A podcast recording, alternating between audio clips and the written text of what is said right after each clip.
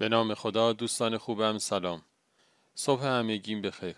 براتون روزی پر از خیر و برکت آرزو دارم و ازتون دعوت می‌کنم که با هم به داستانک امروزمون با عنوان خریدار بهشت گوش بدیم. داستانک امروز رو دوست خوبمون آقا رسول عزیز روایت کرده.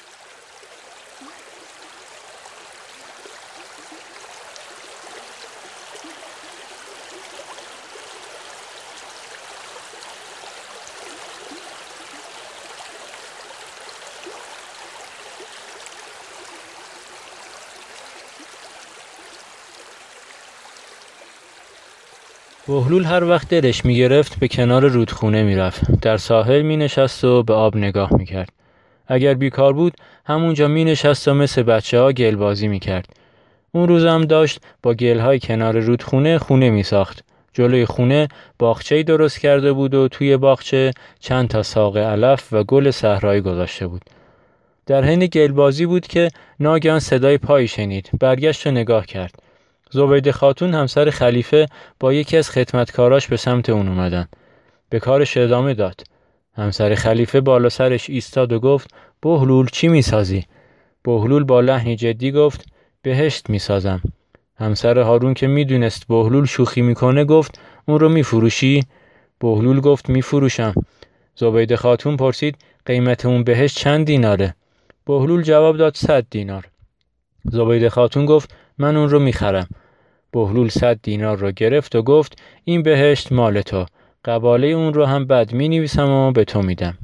زبید خاتون لبخندی زد و رفت. بهلول سکه ها رو گرفت و به سمت شهر رفت. بین راه به هر فقیری که می رسید یک سکه به اون می‌داد. وقتی تمام دینارها را صدقه داد با خیال راحت به خونه برگشت. زبید خاتون همون شب در خواب دید که وارد باغ بزرگ و زیبایی شده. در میان باغ قصرهایی دید که با جواهرات هفت رنگ تزئین شده بود. گلهای باغ عطر عجیبی داشتند. زیر هر درخت چند کنیز زیبا آماده به خدمت ایستاده بودند. یکی از کنیزها ورقی طلایی رنگ به زبید خاتون داد و گفت این قباله همون بهشتی است که از بهلول خریدی. وقتی زبیده از خواب بیدار شد از خوشحالی ماجرای بهشت خریدن و خوابی رو که دیده بود رو برای هارون تعریف کرد. صبح زود هارون یکی از خدمتکارانش رو به دنبال بهلول فرستاد.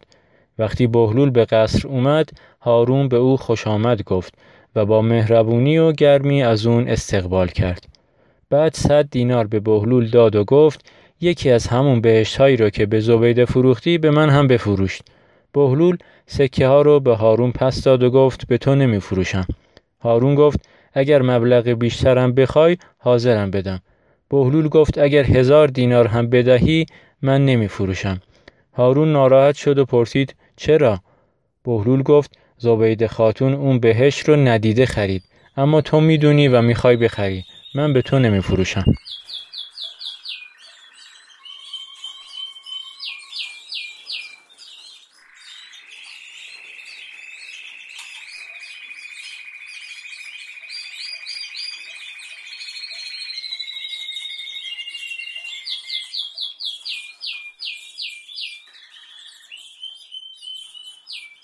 خب دوستان همیشه همراه. امیدوارم از شنیدن داستانه که امروزمون لذت برده باشید.